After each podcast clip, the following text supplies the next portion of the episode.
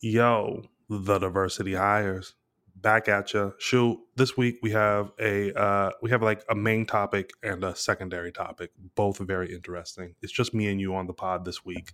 I hope people enjoy just hearing us ramble for a little bit. Uh, can I tell you what we're going to be talking about today? Yes, please do. First, we're going to be talking about nepotism. We're going to be talking about the idea that some people are getting advantages in the film industry because of who their family is, essentially. Mm-hmm. And then for our main topic, we're going to be doing a deep dive into scenes, scene work. How do you write a fire scene? What is a scene? How do you make it really click? How do you make it sing? How do you make it jump off the page? What's essential? What's not essential? How do you just make it great? Mm-hmm. Love that. Love that. I, I don't really have I don't really have anything to add except for this is like we tag the beginning of these sometimes as nerd alerts or for the screenwriting nerds. And I think this is one of those craft for the screenwriting nerd episodes. So if you liked the pitching episode or you like the sort of writing your first draft episode, those kinds of episodes, this is another one of those. Only built for screenwriting nerds. Hit the music.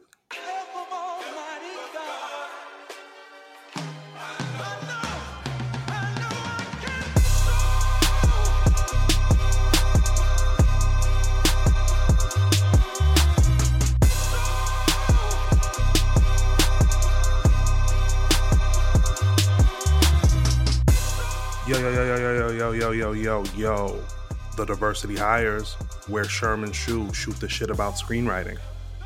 We are two professional film and television writers living and working in Los Angeles, and we come here every week to give you the lowdown on the business, the craft, and of course, don't forget the culture of writing for film and television from a distinctly black point of view. I am your co-host Shukree Hassan Tilghman. Some people call me Shu. Yo, I'm gonna let the world know the truth. You don't want me to shine. You know who it is. The greatest screenwriter of all time, aka the G Swope. Your favorite screenwriter's favorite screenwriter, and the living embodiment of the Courier font. Your other co-host, Sherman Payne, here, ready to get into a deep dive nerd craft episode. So now you're taking this is a this is a new evolution of your introduction. So Wait, now what? you're you you're if I'm not mistaken, now you're taking like a piece of an existing verse or rhyme, and but then inserting like you have the G swole or your own sort of your own line in there. Is that right? No, well, some I have done that before, and you actually called me out on it before. You said it was blasphemy when I changed a Public Enemy lyric. Uh, but this yes, time it, it was yes. probably just a, such a smooth transition that you thought I did that, but I actually didn't. I just gave you the first line of Canibus's fantastic diss track towards LL Cool J, second round KO. I just gave you the first line of his verse, and then I just went into my typical introduction. So it probably it's because I'm so smooth on the mic, Shu, that it sounds like I've incorporated it, but this time actually it was just a, it was just them being mashed together. Whatever. Where is Canibus? Oh man, he went. Did he go to the military before or after his career? Nobody understands Canibus's backstory. It's like, it's like he's a true superhero shrouded in mystery. It's like an alien. Yeah. Yeah. Like he claims like multiple different. Like, is he from New York? Is he from New Jersey? Is he from somewhere? Like, you don't even really know where he's from. Was he in the military before or after he was a rapper? like, I don't understand at all. I will say that talk about just one of the highest potentials in rap music that never quite came to fruition. I mean, when you think about yeah. how he burst on the scene in the late mid to late 90s, I think like 97, 98 is when he really erupted. The way that he was just bodying guest verses, oh my God. You thought that this was going to be yeah. like Rakim 2.0, and it never quite became that. But he, what we got from him during that short period of high productivity was pretty amazing. Well, he sort of did he or did he not? I mean, he pissed off LL Cool J, which we know.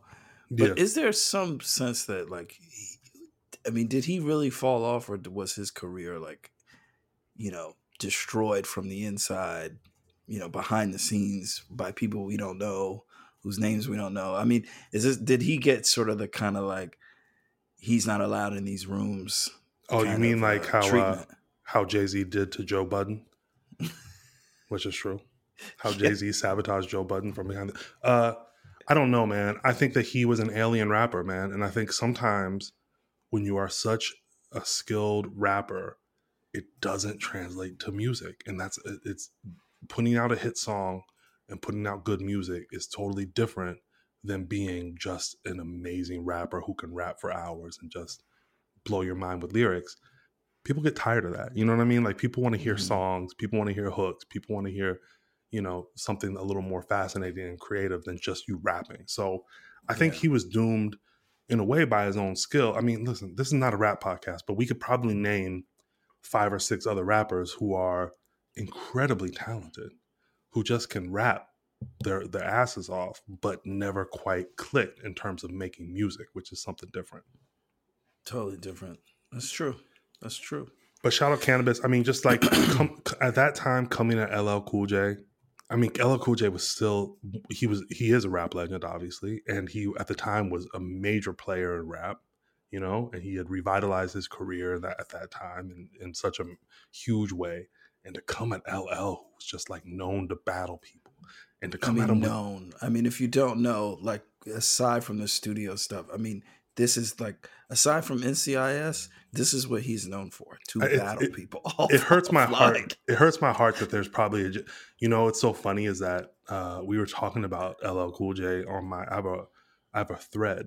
We'll bring this back to screenwriting. I have a text thread with all the writers from Shameless, Mhm. and we were talking about LL Cool J. He came up somehow in the in the text thread, and we asked our young assistant.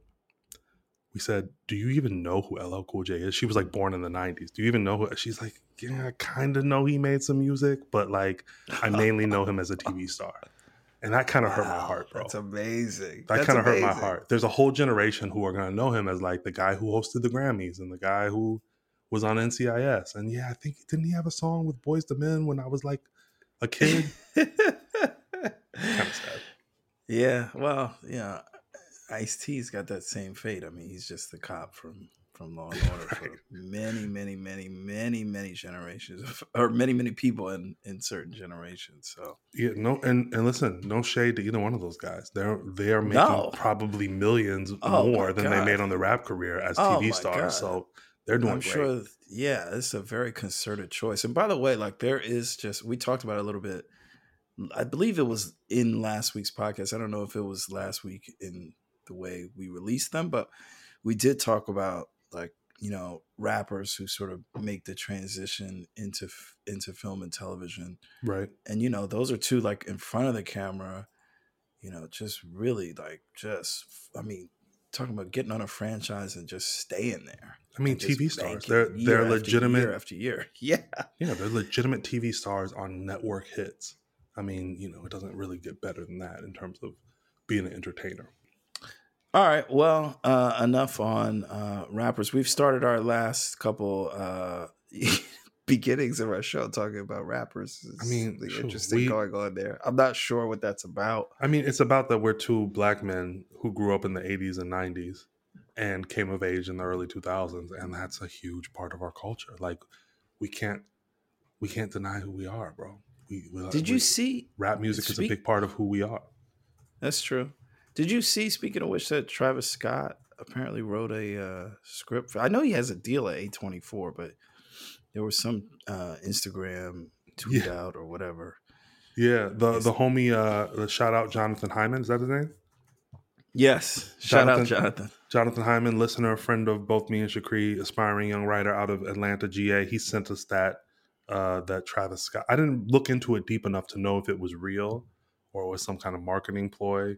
Uh, Travis Scott is a marketing genius, obviously, and the way that he's selling Nike shoes and McDonald's Yes. meals, he just I, I wouldn't be surprised if he could sell a movie the same way. So Yeah, Um, exactly. but- Writing and selling it might be two different things, but who knows? I mean, maybe he's.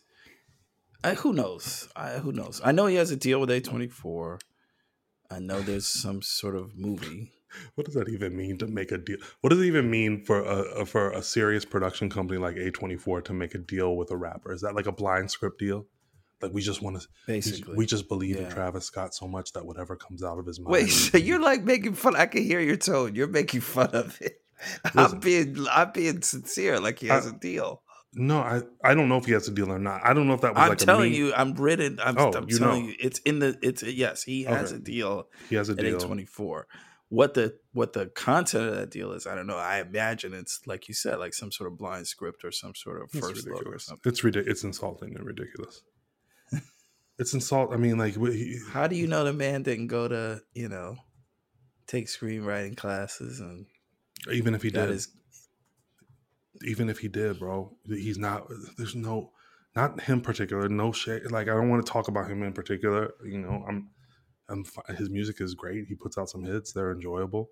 But did he write a good script? Do you think he's putting in the work? I mean, like you got to work at this shit, bro. This is not. You don't just step off the street and get in the ring with Floyd Mayweather. You're gonna get knocked out, bro. yeah. We're we're just we're, no. I I agree. We're we just are the top world. prize fighters. We are amongst those people, bro. We're in title contention. We're on Ring Magazine's list of people that should be getting shots and being qualified. And somebody steps off the street and now they're going to write a script and play in our arena? What? No way. But you know what that's about? Yes, but that's about like if their name is, you know, uh, sort of like the Logan Paul thing. But uh, if their if their name is whoever, I don't know, somebody famous from another industry or from another thing, then Yeah. yeah, they can f- they can fight for a belt. Yeah, I know? mean they can, you know, and, and it is a business, so I get it. You know, he does sell a lot of things and he does it very well, you know. So I get that business aspect, but I'm here to defend the quality of the art. That's what I'm all about, man. The quality of writing. That's what I like. High quality writing. All the other stuff doesn't move me. So I'm always going to be like a defender of the craft. This is actually a perfect segue to one, our opening topic today, which is about nepotism versus meritocracies or nepotism and meritocracy. I don't know. It sounds like a Noam Chomsky book, nepotism and meritocracy. All right. But um, but uh, th- this this opening topic comes today. Maybe it takes us down a rabbit hole of a couple other things, but it comes basically from. A, a, it's a little bit old now by the time you'll be hearing this, but a few weeks ago, Variety magazine, I think a, another trade, maybe Deadline, reported on the casting of a short film and the upcoming production of a short film. That short film is directed by uh, Destry. I hope I'm pronouncing her name right. Uh, Destry Spielberg, who is Steven Spielberg's daughter, and it's written by Owen King, who is uh, an author also, but the son of Stephen King. And the casting noted, or well, the the the news of casting was that uh, it was uh, casting Hopper Penn, who is Sean Penn's son, uh, along with Brian Darcy James, who's a, a well-known actor. If you saw his face, I'm sure you know who he is. So there was this article that just came out in the trade that this movie was happening, and Franklin Leonard, who you have, uh, you, you know, who essentially started your career, Sherman. Yeah, we got to get Um, him on. Got to get him on. yeah. He was the the if there was a row of dominoes that got me to, uh, you know, my modest position today. Franklin Leonard tipped over the first domino, or he was the first domino. I don't know how the analogy works, but you get what I'm saying. Yes.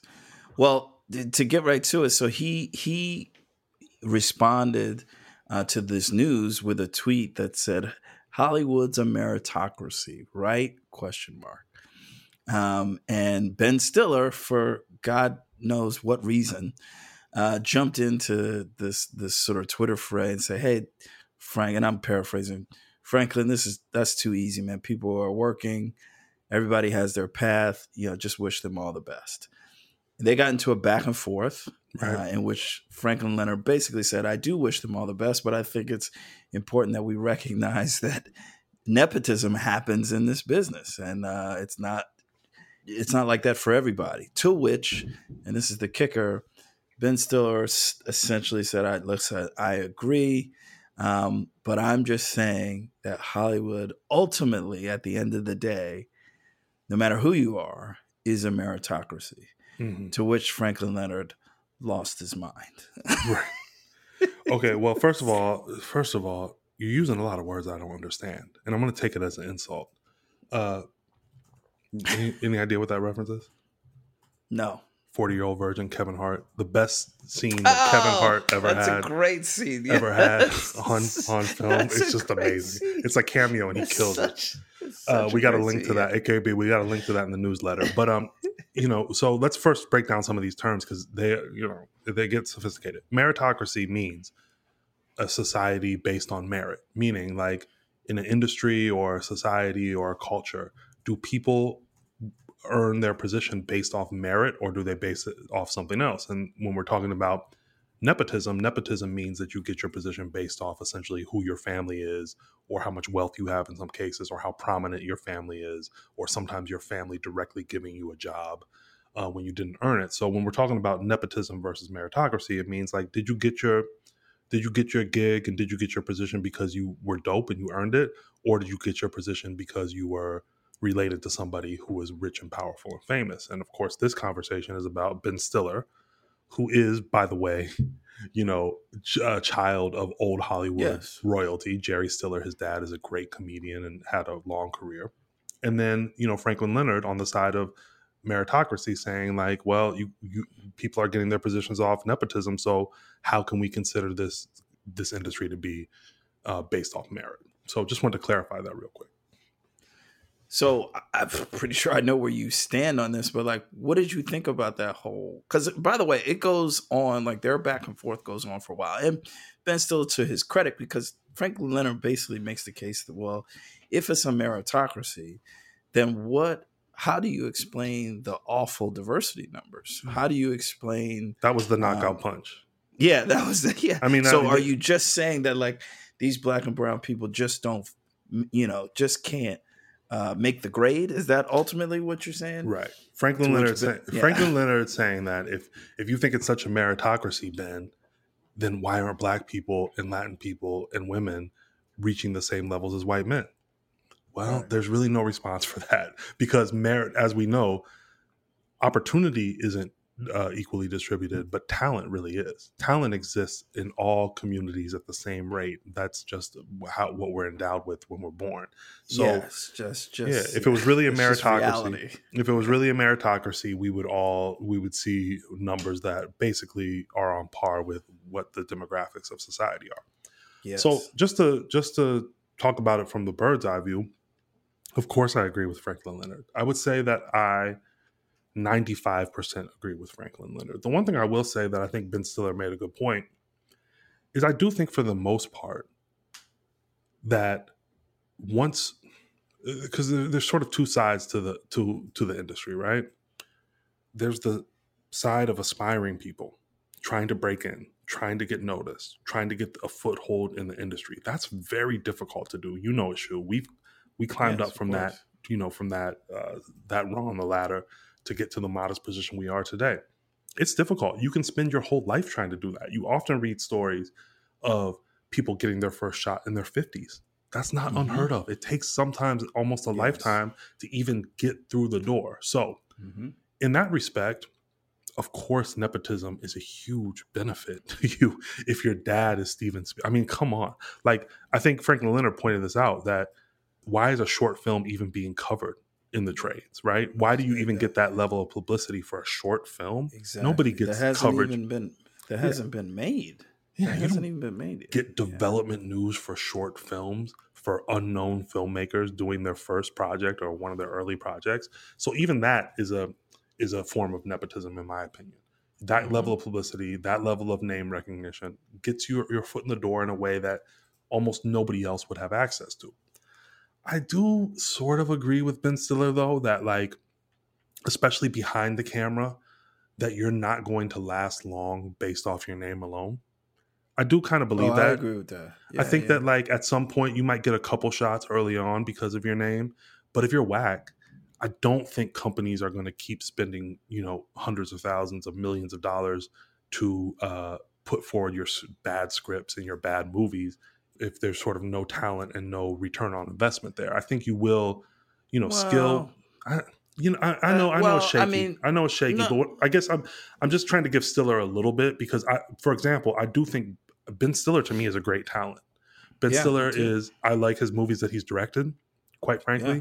I like his performances in front of the camera. I think he's a great talent. I don't know what he's like as a person. I've never met him, but I do think that by this point, Ben Stiller has earned his right to be in the industry based off what Oh, he's actually made. long ago, one hundred percent. Yeah. So I mean, since the '90s, right? Like he was he was ill in the '90s. So I guess what I'm I'm just trying to uh, instead of just saying like we both agree with uh we both agree with with to Franklin Leonard, I'm just trying to give him a little something because I do think there is some truth to that. Uh, look, and, and if you read these tweets, if you happen to to want to go back and look at them, like Ben does take a very like, um, what's the word? He sort of he softens his position. He tr- you know as they go on, and he tries to say the, a lot of things that you're saying that where he does.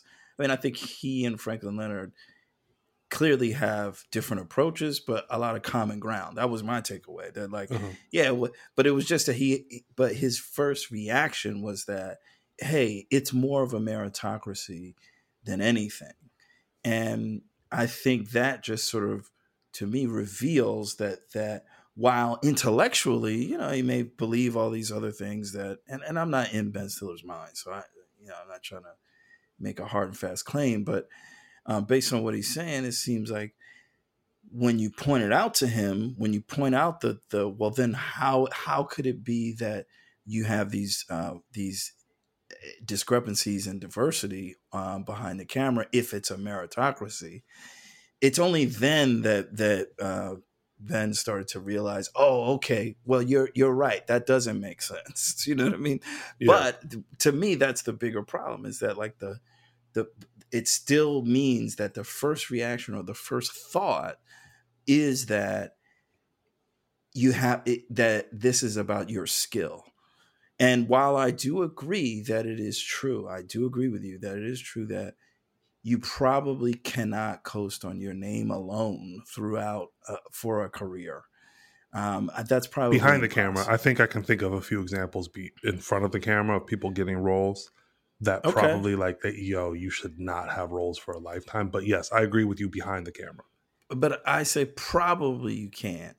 But I have a huge caveat, which is that, and this has really nothing to do with your name necessarily, but we know that in our business, there's at least a 50 50 shot that a moderately or low, I'll just call it, uh, not very talented person gets opportunity, or even a toxic person. We know this for sure. A toxic person Mhm. gets opportunity after opportunity after opportunity, regardless of what their hell their name is. There's at least a 50 50 shot that that's going to happen. So, Right. you know, which is is either it may not be family name nepotism, it may just be be because we know that person's name, um, you know, and- and they've been around, and so we say, well, we'll just give them. I know he threw a stapler at uh, girl's head last job, but we'll hire him. It's fine, whatever. You know, he's he delivers the show on, On time, the under fuck. budget. Yes, you know, so so there's at least a 50-50 shot of that anyway, just existing outside of the nepotism uh, realm. So th- then I would say there's at least a 50-50 shot that uh, that nepotism or name would play a role. So while I don't think it's like likely necessarily, um, you know, more than 50%, let's say that you would your name would would grant you industry grant you entree or longevity in a career if you're talentless. There's at least a 50% chance, however, that it will. Yeah, yeah. I mean, at least uh, that that's Yeah. definitely being modest. I, you know, I'm I'm glad that they came to some sort of uh, you know, sort of stasis in their conversation, and I'm glad Franklin Leonard made the point about diversity. We are, after all, the diversity hires, and I think it's important that we keep that forefront. And I'm glad that you know Franklin Leonard centered the conversation on that. Yeah, and look, I mean, from an artist to artist, and I think this was the point Ben was trying to make up front. Artist to artist, and, and by the way, Franklin didn't disagree with this, but artist to artist, you know, we hope they do well, man. I hope to hope that hope Destry Spielberg's foray into short filmmaking is great. you know, Hope Owens for uh, uh, foray into screenwriting is great. Hope this, hope the thing turns out well. You know, hope is hope is wonderful, and hope they go on to long and fruitful careers. And you know, you know, maybe maybe they, maybe I'll, we'll get a call one day. Maybe they need some Yeah, something man. written. Who knows? You know, Yeah, it's all good. Uh, artist to artist, we support them, but of course. you know the naivety you know around like it's a meritocracy be, even though their you know names are in variety for a short film that's not even made is stupid. I mean come on you, that's, it's the same by the way it's the same mechanism. That's why it was a good segue. Even though it's not nepotism it's the same mechanism um, that has travis scott writing a script for AT, Oh, yeah. A24. It's the same mechanism. It's the same sort of like, and maybe that script's gonna be wonderful. Artist to artist, it could be great, man. Um, but it's And the sure, same sure. kind of thing. Sure. Yeah. Same mechanism that gets Malia Obama a staff writing job. Uh, here we go. I'm sorry to tell you. I I, was know. wondering if I know was you, wondering you. We've already okay. pinned. We've already pinned you down on your opinion on this, and it's no, no, different. we have bro. not talked about It's- it on the podcast.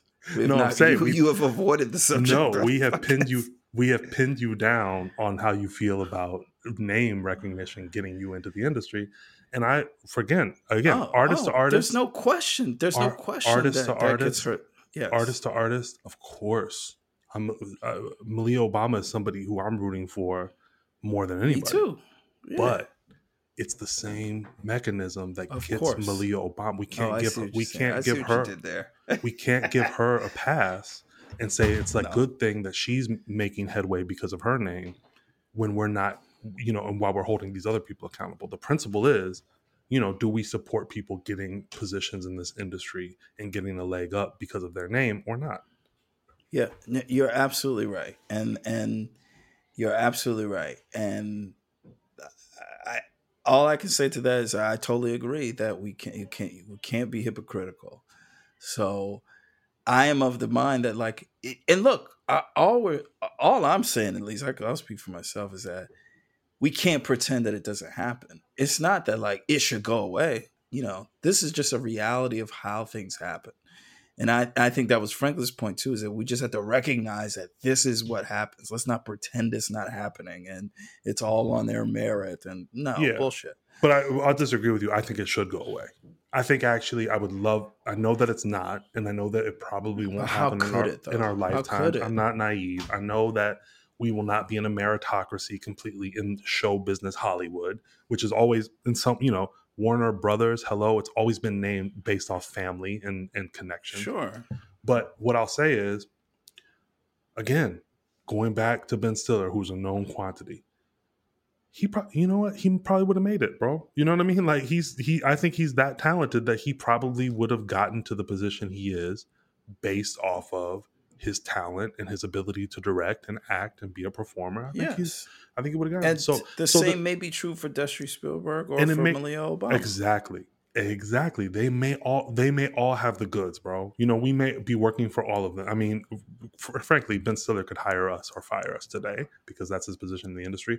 But maybe Destry Spielberg will get there. Maybe Malia will get there, and hopefully, you know, they're going to be dope and they're going to put a lot of other people on. I'm just saying that I actually root for a meritocracy because yeah, I, I'll give you I, that. I feel like if it was a meritocracy from the jump, I would have gotten to where I am a lot faster.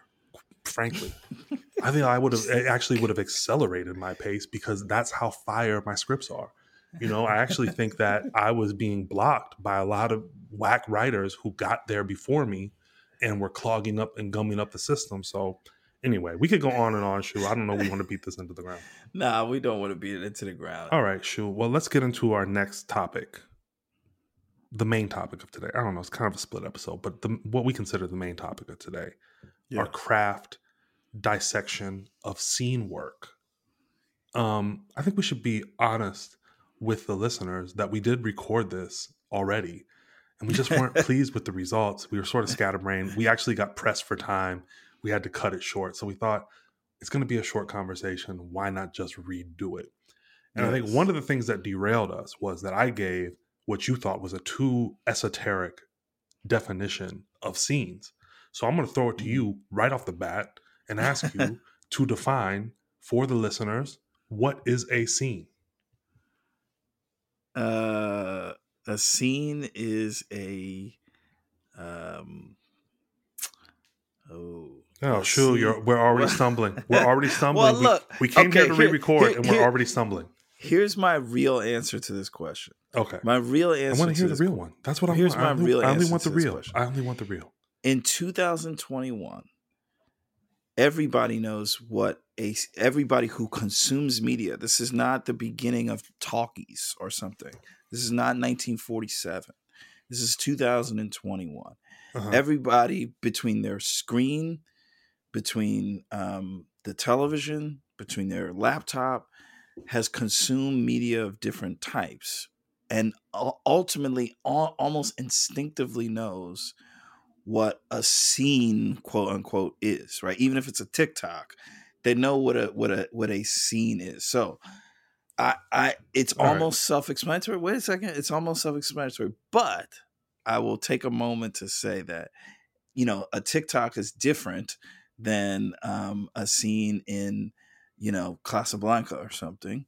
And so a, a scene in a movie or a television show uh, is an event, I guess, uh, or a, a a time and place with one person or persons uh, in which uh, in in uh, at some point in a story in which, and this is the key part, I think, uh, uh, that has a purpose towards advancing the overall story. That is ultimately, I think, a scene. Okay. Well, I'm on, uh, because I'm already disagreeing with you. Uh, I, I, I, do. mean, thi- I don't really. It's hard. I don't know that. All right. Well, go ahead. Go. I'm just gonna say that I do. I yes, people have watched scenes, right? People have spent their whole life watching scenes. I don't Yes. think your average person could, at any point, really define a scene. And I do think it's important for us writers, who are the ones who are in charge of actually crafting the stories, to have a much deeper understanding than instinctively what you know what a viewer might know from a life of watching television and media. Right? It's sort of like a baseball player we can all sort of instinctively swing a bat, right? We all can sort of watch one ba- baseball swing and sort of instinctively do it and and make that motion. But if you're a professional baseball player, you're thinking about swing mechanics on a much much deeper level, and I think that's why it's important to be able to define it uh, in some sort of clarity. I like your definition. But I'll you say I'll say that it's a Go ahead. Ah, we're, we're gonna get to really get, but you don't define what a swing is. You define good mechanics within a swing, okay. but you don't have to define what the swing is. I don't define. I, You know I just think you're giving people too much credit, man. you know, like I I have I'm not saying they know what a good scene is. No, I don't think they know what a scene. I don't think they know what a scene is. I mean, I think they know the word scene, but if you ask somebody when does this scene begin and end, I actually don't think most people could tell you the start and stop. When I started writing screenplays, I got all kinds of different people asking me about like, how's your play going? How's those sketches you're writing going? You know what I mean? Like people didn't even understand that I was writing specifically for the screen. There was like all these different terminologies coming at me. You know, these are aunties and uncles and stuff, like really Mhm, coming mhm. at me from different ways. And these are people who watch media their whole lives, but in terms of actually understanding what they're watching and understanding how it functions, I actually don't think people have. Me and you, I think, have, and we're gonna let's go off on a tangent here. Me and you have a a, a, a fundamental disagreement, issue, which Okay. is I think that we need to in this podcast open up a space for people who don't know anything and you sort of think that the people who are listening and engaging in this are already people who sort of have the first several steps of their screenwriting journey already intact so i think that oh, like oh, I see. I do that might be true. Yeah, I that think might be that- true. I think that we should talk to the absolute beginners sometimes. And I encounter these people all the time, man. You know, um, shout out the Black Screenwriters Facebook group, which I'm a part of on Facebook. And, you know, there are people who are really coming in there not knowing anything. And that's why I think it's sort of important to go to these very basic definitions and figure it out. But I digress. Okay. So I like your definition. Yeah, I'll say that, you know, a scene is a small, one of the smallest dramatic units of a screenplay. It takes place in continuous time, meaning real time. It unfolds in real time right before your eyes in a single location, in a single moment in time. And there is some dramatic objective within the scene. Now, in a good scene, I think that dramatic objective contributes to the overarching story Mhm. of the Mhm. script, um, what the character wants for the whole script. Hopefully, it advances that goal and that quest to get that thing. But it Mhm. sometimes can function on a much much smaller level. Um, and I think we we're going to talk a little bit about how scenes sometimes don't have the big propulsive drama. Sometimes scenes can just be based on a very small one, unlike your movie or your television pilot, which should have a really big substantial goal. So a scene is small dramatic unit within a script takes place in more or less continuous real time in a single location in a single space and it has some sort of dramatic uh underpinning to it right? Like a character wants something within that scene. There's a beginning middle and end. It is like a microcosm of a story. Mhm. all right. so now that we've defined scene show talk to me a little bit about before you go to write a scene. You've figured out your movie or your script or, or, or your pilot episode or your television episode whatever you're writing you figured out the big stuff but now you have to go write a scene in the middle of the script what are you looking for what are you thinking about and considering before you even start to actually type out uh, the actual words of the scene what do you what do you where do you start Yeah, I thought about this a lot um, between uh, the last time we recorded this and, and this time. And, and one of the things I started to think about was as I'm drafting, and for me, most nine times out of 10, it's a, it's a television show or a pilot. Right. And, um, but even in movies, when I'm outlining and starting to think about scenes and starting to put cards together and put them up on the wall or on the board, the thing that's on the card to me is ultimately a lot of times where I both begin when I'm conceptualizing the scene and also where I want to remind what I want to remind myself about after I go through all the machinations of making the scenes. What do I mean by that? The usually the card will say something to the because a card is only so big, will say something to the effect of this is the scene in which uh, making up names. This is the scene in which John figures out that he loves Lucy, right? So that is the essence of the scene. That's what the card is ultimately going to say. It's not going to say this is the scene in which you know um, John, you know, ties his shoes because who cares, you know? right This is the scene in which th- this that he could tie his shoes in that scene also, but what what the scene is about is this is the scene when John figures out that he loves Lucy, right? Can, let me interject real quick. So when you say cards, you're talking about an outlining method that we primarily use in television, but also screenwriter, you know, film writers use too, which is like you have your overarching story, you have your overarching idea, and you've already done the prerequisite work to understand how the scenes are going to lay out in the most general possible way. And each scene is a card, right?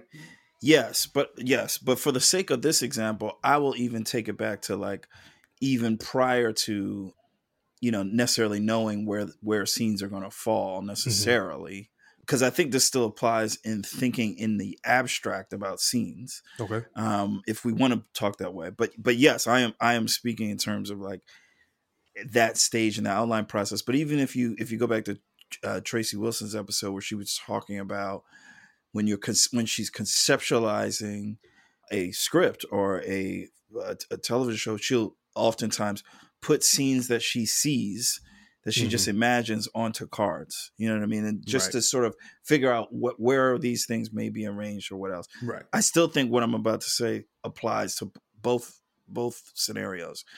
But so going back to, but we can, for the sake of this, we could just use as if yes, we're sort of in the outlining process, going to cards uh, as we're thinking about moving through this story and what this story is about. Um, going to once we get to cards and say this is the scene where John figures out he loves Lucy, because what's key in that, what I'm getting at is, and I think this is where the place where I like to start, which is that I think a big misconception is that good stories or good screenplays are a collection of things that happen. and people start to mm. think about what happens as opposed to what the scenes are about. Right. Not what's happening in the scenes but what they are about. What are they what are what is sought to be accomplished here? So i think the place to begin for me is always like it is exactly that in in a in a sentence or two what is this scene? What is this scene about?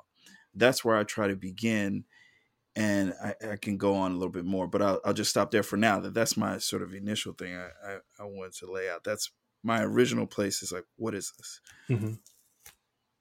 So, you know, for me, it's interesting that you sort of start with the more emotional, what's at stake emotionally for the characters mm. during the scene. I actually do start out with what happens when I'm on mm. when I'm mm. on the card level. It's just like, you know, John and Kate argue, right? And then when I start to write the scene, I delve into what the emotional stuff is. I start to figure out what is really emotionally at stake. And I do that always by asking myself uh, those three magic questions that I got from David Mamet, which I've mentioned before on this show, but I'll say them again now, which is who wants what from who? What happens if they don't get it? And why now? Right? Which is sort of like what is the character's objective? What are the mm-hmm. stakes of them trying to accomplish this objective? And why does it need to occur? You know, what's the timeliness of it? Why does it need to occur at this moment in the script? When I'm thinking about that last part of it, I'm always thinking about the context in which it exists with other mm-hmm. scenes, right? Because mm-hmm. the thing about scenes uh, that I think are that's really important and and really affects the way that you write individual scenes is their cause and effect what meaning what has caused this scene to happen what what how, how have the previous scenes led to this exact moment and what is going to happen during this exact moment that's going to change the rest of your script. So i'm thinking about it in those terms. Until i can answer those questions and those concepts i can't really move on. And in exploring those questions and those concepts i start to get hopefully i start to get deeper and deeper into the what's emotionally at stake for the characters? What is sort of the thing that's under the surface of what they're doing and what they're trying to accomplish? And how does that affect their emotional arc going forward, right? Because an argument, the, you know, an argument is an argument and that you can argue over anything, but it really it doesn't resonate until it one changes the story going forward and two changes the character emotionally because your character mm-hmm. should always be changing emotionally and your character should always be sort of facing different circumstances throughout the script. Yeah, I like that. I really like that. I love those three questions too. I think that's really important. And I also think that like what that brings up for me is that you know, it's so it's it's I was going to say difficult, but I actually think it's just it's not even that it's difficult, it's more just unwise to think of scenes in and of themselves. I mean, scenes are are um, even the best scenes are the best, in my opinion, are the best scenes because of the context in which they exist. They they can't sort of just be. Um, I mean, I think what makes scenes emotionally resonant is that they happen at the exact right time, that they are um, uh, come at a point in the overall story that it makes sense for them to be there that you know all those things sort of cannot be separated in my mind from uh, the rest of the story. Sort of like you know at least in a at least in a good screenplay. Um, i'm sure there are many bad screenplays with you know a couple of good scenes but to me that's worthless. I mean who gives a shit? Yeah uh, i, I couldn't agree harder with you man. I mean it, it's something that i think it's it, I, i've said this before as well but it's like it's i think it's the biggest issue with brand new aspiring writers is the lack of cause and effect. The and, and i mean that the lack of connection from moment to moment the mm-hmm. lack of one moment fueling the next moment and the next moment and the next moment all the way through the end of the movie. Oftentimes things just like you said they just happen. We just go into a scene with a character it happens and then you're like well why is that in the story? How it didn't affect anything it didn't change anything. And then maybe several scenes later you get back to that and it resonates a little bit but it's not really integral to the plot. And i think right. what you're saying is like once you've sort of built a basis of scene after scene after scene that's creating context and emotion and character and establishing all these things with the story, you might be able to get to a very small, slight scene that doesn't seemingly have a lot going on. Mm-hmm. But because it's in the context of a well written script, it all yes. of a sudden has this much deeper meaning. I'll give you yes. an example. Okay. I wrote, I'm, I'm working on a script right now and I wrote the scene where this uh, I don't want to go too deep into it, but this this character who owns a business is coming out and signing invoices for his secretary. That's literally the scene. The character wants to sign the invoices and get out the door and go run an errand. Mm-hmm. There's not much to that, but because it takes place at the very end of the movie, right? It's the third act scene, and what mm-hmm. we've established before, the conversation they have, even though it's seemingly on the surface about these invoices, has so much emotional resonance that wouldn't make sense out of context, mm-hmm, but makes mm-hmm. sense in the context of the movie because they've gone through this crazy journey, this emotionally draining journey together. And when the producers read it, they said, I love that scene. That's one of my favorite mm, scenes of the movie, Sherman. Mm. It doesn't, it would not make sense if I sent it to you as a sample to, to demonstrate my writing. You would be like, right. Sherman, you know what, what? I don't get it. Sherman's not a great writer. There's no, there's nothing poppy about this scene. There's no huge emotional you know turns in in in the scene in and of itself there's no action like why, why is this a well written scene? Well it's a well written scene because there are literally 59 other scenes before it that lead to this yes. moment. Yes. Yes. Exactly. Exactly. So i'm going to ask you uh, that's sort of like the macro level of scenes and how you get what how we think about scenes and, and how we place them in context but mm-hmm. talk to me about what's your do you have any sort of techniques or tips or tricks for actually writing the scene when you're sitting down to write an individual scene anything that you want to highlight for the listeners? Well there are a couple things that that you know i think people have probably heard um, before but i think they're like tried and true things. Um, one of them is and again i just want to sh- oh, stress that you know all of this is dependent upon um, you know building a good script, um, you know, from from the inside out, and a structurally good script. You have to look at other episodes to where we talk about structure, but scenes themselves also have structures. You know, I mean, I always try to think of acts or scenes as microcosms of uh, the larger sort of story. Um, mm-hmm. And so, in the same way, I I think as my own personal approach that even the shortest scene I mean, scenes have beginning, middles, and ends. You know, scenes have um, uh, places uh, and and involve characters who have wants and uh, obstacles, uh, wants or intentions, obstacles that they run into, um, and then the resolution of that obstacle, and then we're out of the scene. Now, that obstacle doesn't have to be huge. That want doesn't have to suddenly be. It should be attached to the main want of the character of, if we're talking about the protagonist throughout the entire script. Mm-hmm. But this doesn't have to be like every scene doesn't have to be the moment, you know. So there are varying levels of what that intention right. obstacle is in the scene. But I think um, those things, uh, th- that structure or that sort of um, you know, beginning, middle, end exists within a scene also. But my tip or trick, this long way of getting around to, is that I think one thing is that with all that in mind, it's important to sort of begin late and get out early, as yes. they say. So even though there is a beginning, middle, and I think you want to find the moment. I think what helps advance stories is to find, you know, try to find the right moment that's as late as possible as you can get into that scene. You know, if there's a right. scene in which, you know, uh, I don't know, so and so is gonna uh, rob a clerk at a at a at a grocery store or something. You, probably don't want to start that scene in the parking lot right. unless there's something there in the parking lot. Who knows? But you probably don't. Or on the drive to the grocery store, probably not. You probably want to start that scene with so and so walking into the grocery store checking, you know, his weapon or something. Or better yet, or better yet, start on close on Robber's face. He's speaking to somebody off screen.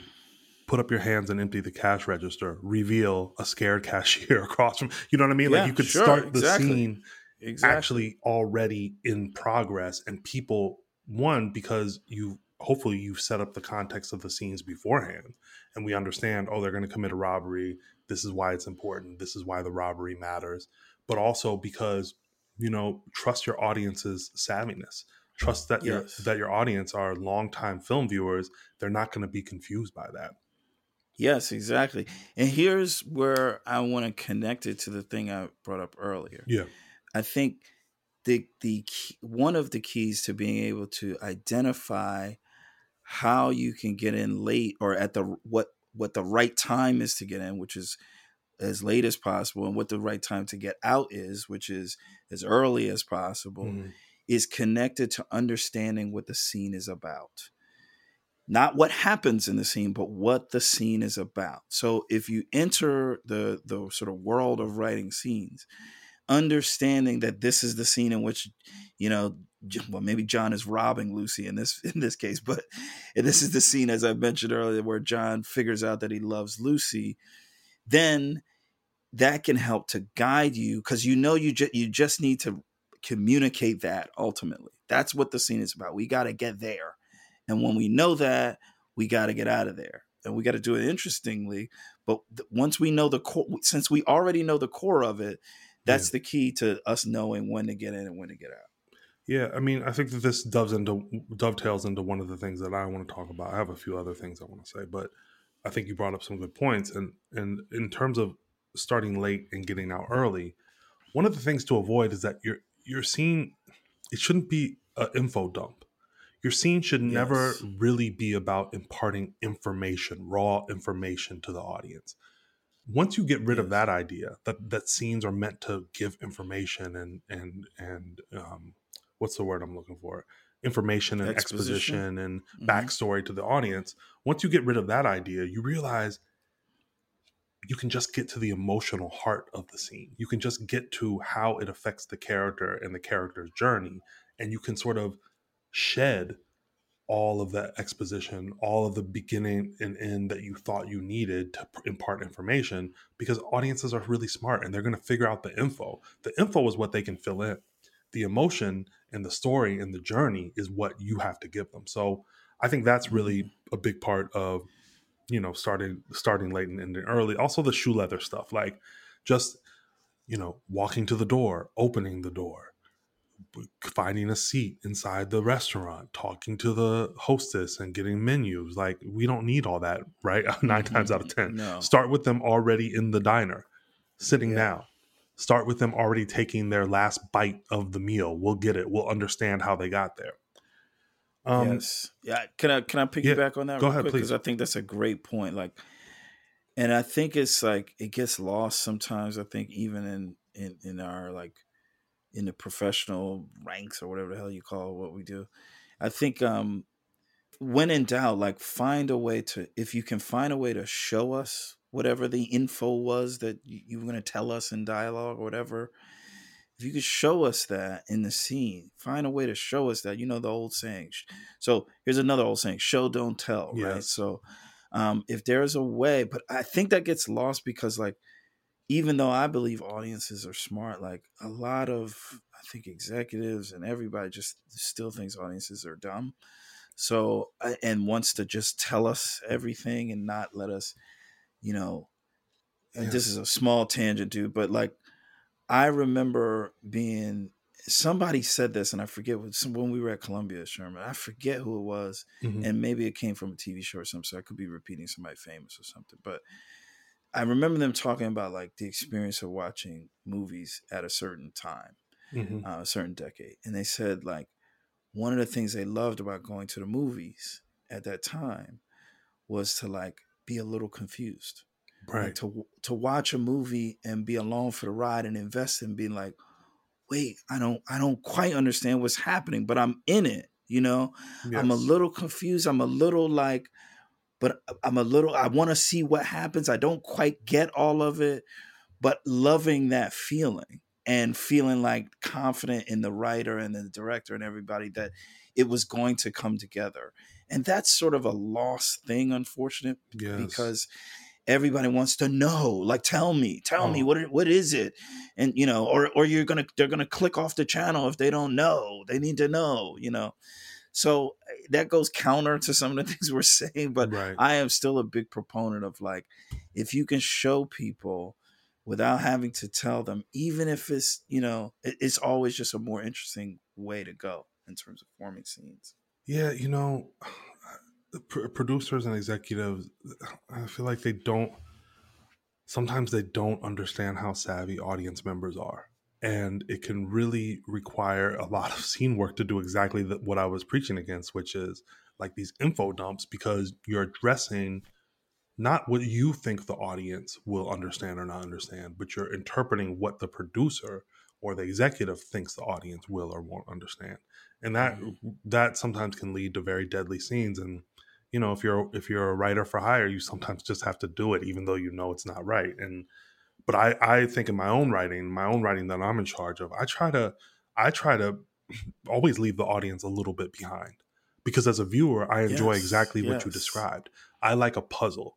You know i want to i want i trust in in good when i when i realize that something's good i trust the filmmakers and the writers to get me to the place where i will eventually understand it and they're not Mhm, going to leave mhm. that they're not going to leave that thing that seemed that seemed important early on they're not going to leave it un you know un- unaddressed later on they're going to tell me Yeah. what it is so i'm fine Mhm. being behind it because i trust the filmmaker and the writer to get me there and that's what a good writer will do just real quick i want to talk a few- little bit about how i actually get into a scene and, and what i'm thinking about Yeah. you know please. It's important to i think identify and this is basic one-on-one stuff i'm not trying to condescend to anybody but this is basic one-on-one stuff whose scene is it who is the person who is that's a driving great that's a the great scene. one. who is the character that's driving the scene and this is something you mentioned last time Shu, and i'll take your i'll take your little uh you know your little nugget of knowledge here Sure. but it's not always about the protagonist right you can have a scene between Mhm. the antagonist and their henchman you can have a scene between the love interest and their mom where the protagonist isn't even there you still need to identify whose scene it is what they want during the course of that scene and hopefully how it affects the larger narrative. That's the 1st thing i'll mm-hmm. say. So when i'm considering whose scene it is i'm also considering what does winning look like for them? What does winning look like for them and what does losing look like for them? Hopefully across from the ta- you know across from them you have another character who has an equally grounded objective that's in direct conflict with whoever's characters you know whoever's um, whatever character scene it is right Mhm. you have 2 Mhm. people who have reasonable objectives that are in direct contrast to each other that's an exciting scene sometimes scenes don't include another person sometimes it's environmental right sometimes it's Mhm. like making it out of the ditch where they crashed their car that could be a really Mhm. that could be a really interesting scene but there's always an obstacle and a conflict there to that is trying to prevent the character whose scene it is from getting their goal from reaching their goal. And so i'm writing towards the turn. A lot of you know if you if you google about scene structure you'll always read about the turn but i always think about it more as the moment where we know who has won the scene. I'm writing Mm. towards that moment. Did the character who came into the scene with the strongest objective win or were they somehow persuaded or foiled did they somehow lose the scene and the other character won right Mm. so, um, in the bank robbery thing you're talking about, there's obviously the version where the character comes in and robs the bank, and the teller is scared, and they and they give all the money, and the and the character who was robbing gets away. That character won the scene. The moment where they win the scene is probably when the teller overcomes their fear and puts the money in the bag, and we know that they're going to win. There's also the scene where you know they trip the silent alarm and the police show Mhm. up and we realize oh this scene is not going to go the way we thought it was and we have to watch the char- the character pivot a different direction in the next scene because things didn't go right. So i'm always writing towards that turn. Who wins the scene? That's what i want to know. I want to know who whose scene it is what do they want are they going to win or not? And i'm writing towards that moment that sort of uh, the pinnacle of the of the drama and the conflict where we understand did the character win or did the character lose so that's what i'm thinking about when i'm writing and i love that i love dialogue scenes where two characters want different things they're both are reasonable they both have reasons why they want those two different things and there's sort of a banter and a back and forth between the two characters even better if it's based in some emotional context that I've established throughout the rest of the script. Yeah. I want to bring up one other type of scene and see what you think about it. Cause there's a, um, by the way, I agree with, with, with, with all that. That's, I think that's, you know, really, really knowledgeable. And it, I, I can't think of a good segue, but somehow it makes me think of this other type of scene, which is a little bit counter. Uh-huh. And I, I want to know what you think. I, I have always found that audiences, including myself, tend to like process. And there and I think and I'll get to what I mean by that, but I think they like it because what process is in a movie or television show is ultimately mission. It's the same thing, really. When it's done well, it's it's mission. Mm-hmm. But it, it is one of it's it is those types of scenes are the are the only ones I was thinking about uh, coming in here today. Those are the types of scenes the, that I don't know how to cat. It's almost like a separate category in my mind mm-hmm. um, because it doesn't necessarily follow all of the rules that we're talking about. Right. But I actually think they are quite valuable scenes. Um, and th- these are the scenes that are the prep for the for for the bank robbery. These are mm-hmm. the scenes that are uh, the, the, the beginning of There Will Be Blood comes to mind. There, right. there is it's literally just drilling an oil well. That's mm-hmm. the whole fucking thing. There's no there's no dialogue until they hit oil but that's what the whole movie is about so it's it's it's a way to start that up and it establishes the mission yeah. right from the beginning you can find those scenes in different places in movies and in tv shows and they don't always have a turn necessarily and they don't always involve other people or even necessarily have like a present obstacle in that particular scene but i think audiences tend to like to watch the mission unfold or the mission be established. And that is um, how process scenes tend to work. And I, I think they work well. What do you think about that? Well, I, you know, I, first of all, sometimes you need those scenes, right? Sometimes you oh, need oh, yeah. to understand the like you said the process the rules the the world the setting in some way that that warrants its own scene in my mind, and I know that we get a little iffy with our strict definition here, in my mind, I always think of those scenes as I call them connective tissue. You know, I okay. call them the okay. scenes that sort of support connective tissue in, in the human body. Like they support the muscles and the bone. They're not, you know, they're not the main structure, they're not the main meat of it, but they're important to like sort of get us in and out of other moments or to help us understand certain things. And when I think of those, I you know it's funny. I I almost never outline those scenes. Those scenes I almost always find as I'm writing, and I go, "Oh, we need to understand. Um, we need to have a moment here for rhythm, or for suspense, or for drama, or for process, or for setting the rules of the world uh, before I start the real scene." I'll give you an example. I'm writing something right now, a television show, and a character walks into a taco shop to discover that something very surprisingly, something surprisingly violent has happened in this taco shop. He wasn't expecting to see that. That's the drama, right? The drama is he comes in to get information from certain people.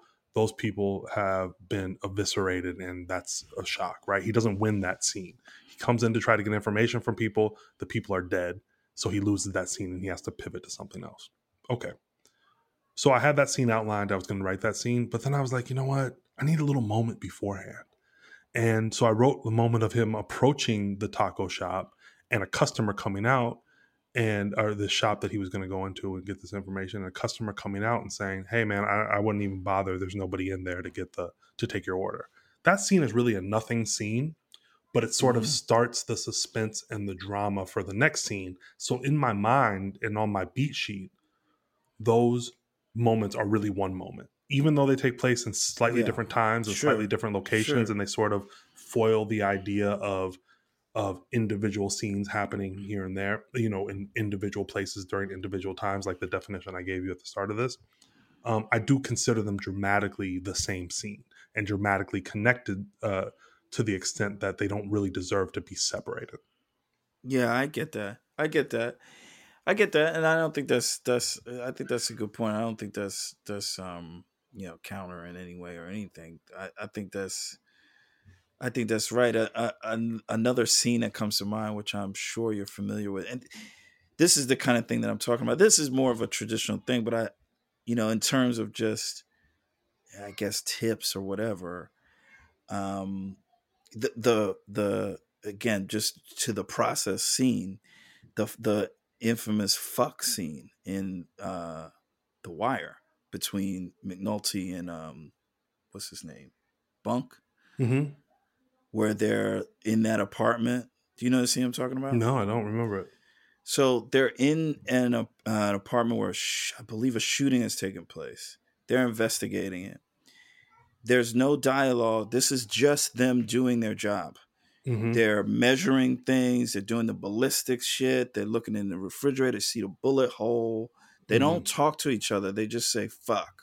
they go like McNulty goes, "Oh fuck," and then Bunker go, ooh, see, discover something else and go, fuck. Oh, right, right. They right, never right. say what they're discovering. They never nothing. It's just, but what that scene does is it shows the art those two characters at work doing what they do. It's their it it it illustrates in an interesting way both their relationship, but also their mission and their relationship to work to to, to not to work their relationship to their mission mm-hmm. and, and and which is the same thing that happens at the beginning of there will be blood it is it is just process of what right. this person does but it establishes their mission and their relationship to that mission and i think those scenes are just again in my mind like in this like weird little unique category that uh that right. people tend to like and and they're they're a bit ill, ill defined but i think they are and i doubt I, I wonder if that, to your point about your example, I wonder if it was even scripted that way. I wonder if it was just simply like the beginning of a scene where they go in the scene and they right. look at some shit, and then it expanded into this kind of you know funny scene that has no dialogue, um, where the, where we just sort of you know it ends up being a memorable scene. Bro, one of one of my favorite scenes of all time is I love the movie The Wild Bunch, Sam Peckinpah's ultra violent western uh, from the 1960s. If you haven't seen it, it's worth a look. Mm-hmm. And I'm going to give it away because you guys have had literally 60 years to go check it out. if you haven't seen it by now, spoiler alert. But there's a moment where they're, you know, it's this group of outlaw cowboy types, really violent and really willing to kill. And one of their men have been captured, but there's sort of this indication that they were all about their money anyway. He knew what was at stake for him, and if he got captured, it's his own fault. He's on his own. That you know, no honor amongst thieves. But mm-hmm. there's a change of heart, and the leader walks into one of the other bandits' rooms and says, "You ready?" That's it. That's all he says. You ready? And the other guy gets up, and then we get like a five minute walking scene as they're walking towards going back to save their homie. There's ah. no there's again there's no it's sort of like what's their intention what's the I, guess their goal is to walk from one place to another that's very slight but what it does is it builds suspense and because the context of the movie is so clear we understand what they're going to do it made sense only because we knew we sort of have built to the emotional point where they were going to have a change of heart. Yeah. Otherwise, that scene makes no sense. It's yes, it's it's, exactly. it's, just them walking, exactly. and one guy says "Let's go," and the other guy like smiles and goes with them. Like it doesn't make any sense. But in right. the moment, I'm telling you, when you watch that movie in the theater, if you ever get a chance to like go to a repertoire theater that plays old movies, and you watch that movie in the big screen, you will have chills during that yeah. walk you have yeah. you, I get goosebumps every time I see them walk from one place to another, and all they're doing is walking. So I hear you know obviously we're talking about scenes with a little more dramatic heft, but it can be these small things. It can be the process like you talked about. It can be a walk. It can be entering a building like the example I gave you. Um, it you know, can be but, the filing thing like you said at the end of your movie.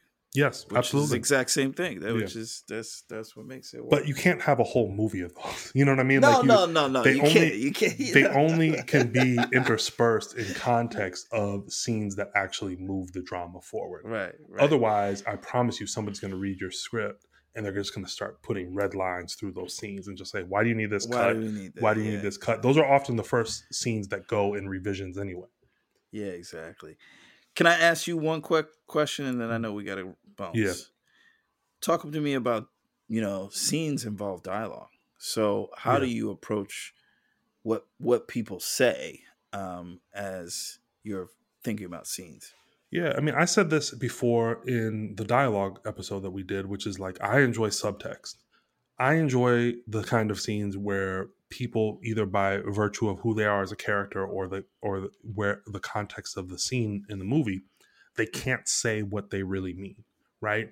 You think about a husband and wife who are at odds with each other, but neither one of them wants to start a fight, so they're being very careful about what they say. There's a lot of subtext there that's more interesting. It goes back to the character to the audience sort of being a little bit behind the movie and having to figure out what's going on and what they really mean and what the subtext. If you've done it right, they're going to get the subtext right away. And that's I think that just makes it more interesting and more challenging. So I'm trying to get I think that there are several layers to a scene, right? It's like what they want on the surface should be pretty clear. But then how they go about getting it, I like to mess it up a little bit. You know, if they can't say what they really want, if they can't just come out and say what they want, that's way more interesting to me.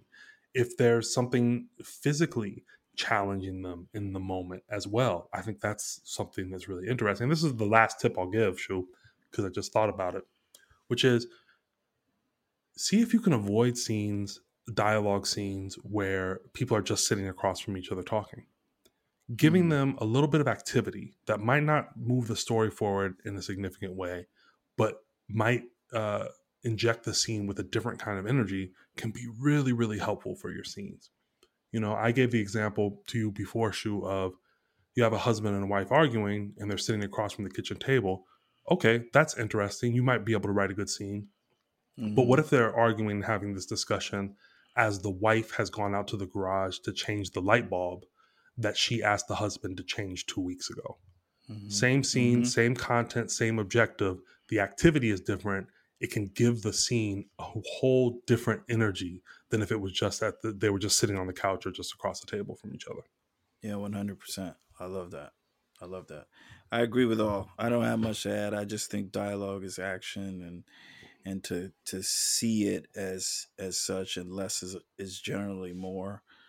Um, this is not a play. This is where it it differs from from playwriting. One of the key areas. Um, yeah, I, I, I agree. Ladies and gentlemen, welcome to Don't Do That Shit. You already know what it is. You might know it as uh, DDTS. It's our famous segment where we give you a little bite sized advice by telling you what not to do.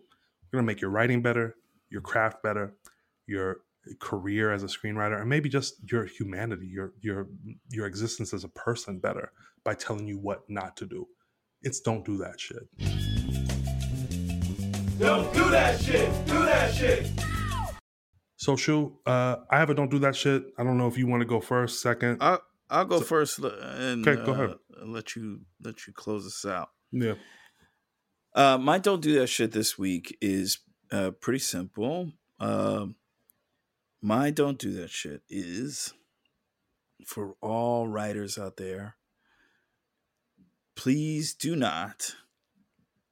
Happens to the best of us, but please do not brainstorm your script or screenplay or teleplay brainstorm do not brainstorm ideas with non-writers. Oh, let me no dis no diss to non-writers no diss to non-writers.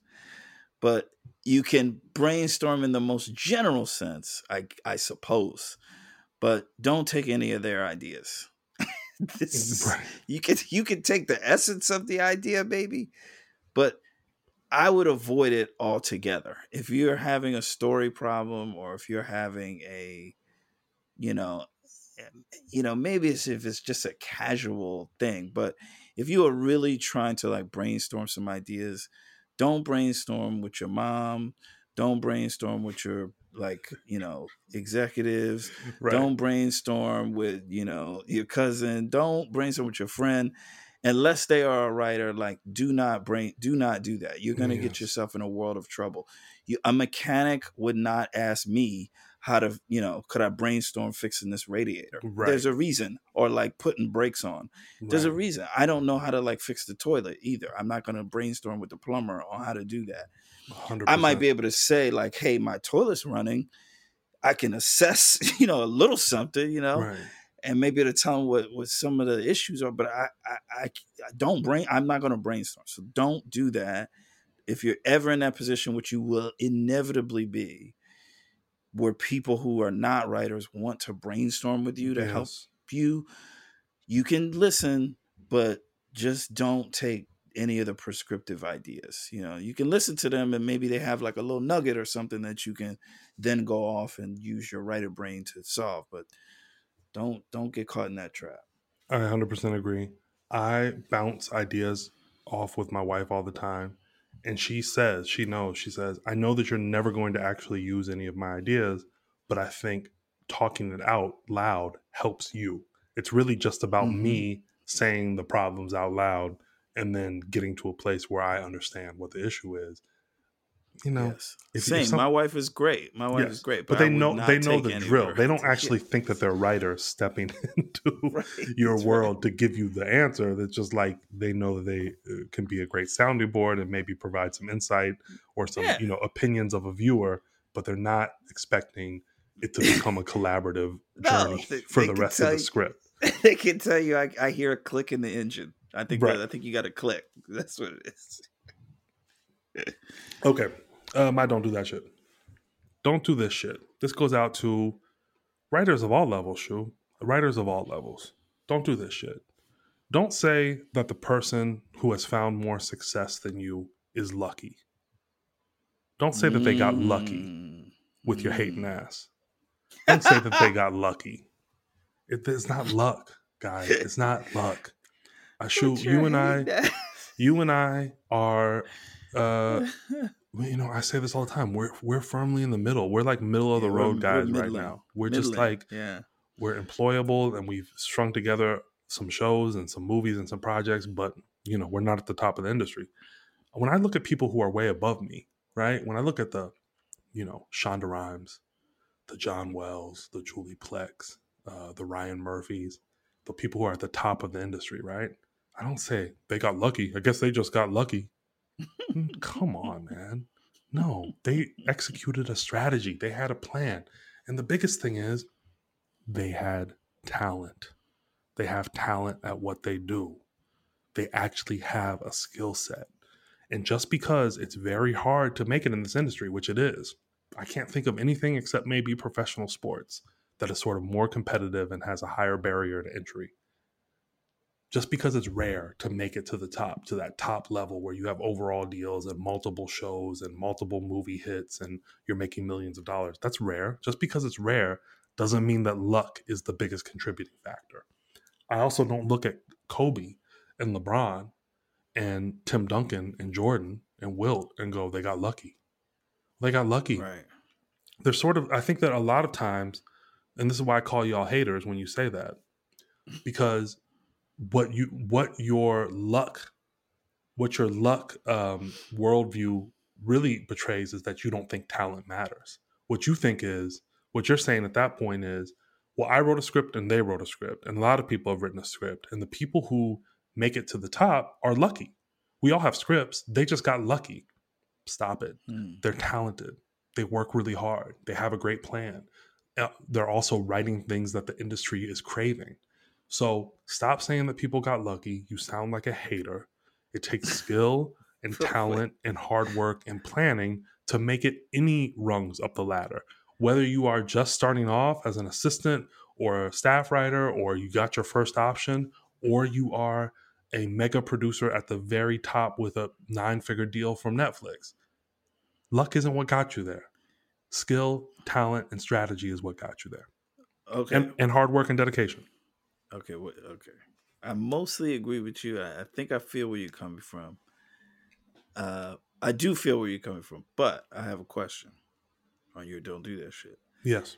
How do you square that? Because we both agree that this industry is not capital NOT. We talked about it, not a meritocracy. Yeah. So how do you square that with how do you square those two things? They sound like they're in conflict. Well, no, I mean, it's racism isn't luck. Like, I don't think you get you, you're not.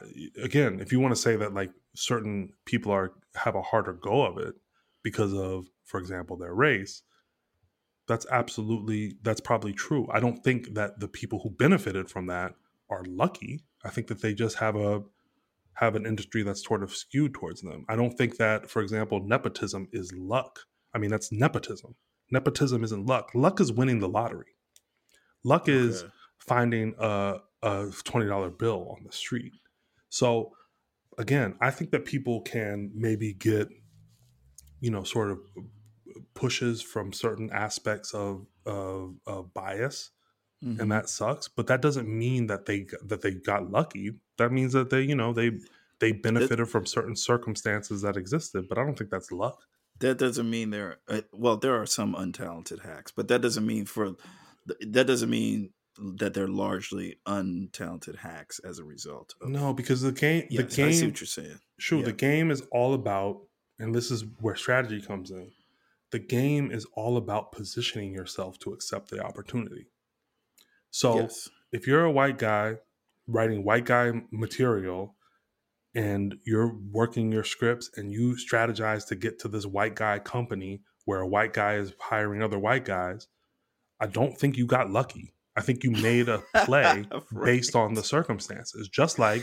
if you're a young black uh, female writer director and you apply to one of these diversity fellowships, I don't think you got lucky. I think you made a straight. You know what I mean? You weren't lucky right. That there was what you're saying. diversity you know and i think if you're Yeah. a guy who knows that your uncle was once the head of warner brothers and you get him a script that he can send to his friends Yeah, i don't think you're lucky i think Yeah, you're you using played what's game. you played the game and so i mean we could talk about is the game rigged absolutely should the game be more fair absolutely does that mean that anybody who's benefited from strategy and taking advantage of how the game is rigged is lucky no i don't think so No, and again, you. I, I will got you. I'll say what I said at the beginning of the episode is that, you know, nepotism, for example, it might get your foot in the door and you might get a couple um, shots that you don't necessarily deserve, but you ain't going to stick around forever. You Yeah. know, you ain't going to, Yeah. you ain't going to be Shonda Rhimes with multiple hits that everybody loves. Yeah. That is not luck. That's my point. I feel you. All right. Well, Let's wrap it up.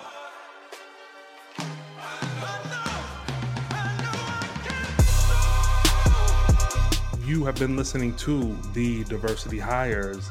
Find us across all social media. You know the drill at Div Hires Pod, Facebook, Twitter, Instagram, patreon.com slash Div Hires Pod, where you can become a patron and donate some money to help us keep this thing afloat. I'm your co-host, Sherman Payne. And I'm your other co-host, Shukree Hassan Tilghman. This show is produced by the wonderful, brilliant, talented August K. Burton, aka AKB. Shout out to our social media director, Tia Ren. T Ren, what's up? Uh, she's doing all she's doing all the great work on social media. Uh, listen, remember to sign up for our newsletter at thediversityhires.com. You can also reach out to us there, send us a message, let us know show topics. You know, we we we, we could probably use a couple show topic uh, suggestions. So throw some stuff out to us. Uh, also, go on to Apple Podcasts or Spotify or anywhere that you find your this podcast and rate our podcast. We're very close to 100 five star ratings. We're trying to get there sooner than later. So go ahead. And last but not least, share this podcast, share it in your groups, share it across your emails, run down the street naked and share the podcast. And if you know a collegiate athlete who wants to, you know, sell their name, image, and likeness uh, to the diversity hires for like a couple dollars, let us know. If you're a college athlete and you want to just hit us up and let us know you'd like to do that, please do so that we can share the word about this podcast. Uh, we will. We should get a college athlete though. That would be dope. Um, uh, we will see you all uh, next time on the Diversity Hire. Peace.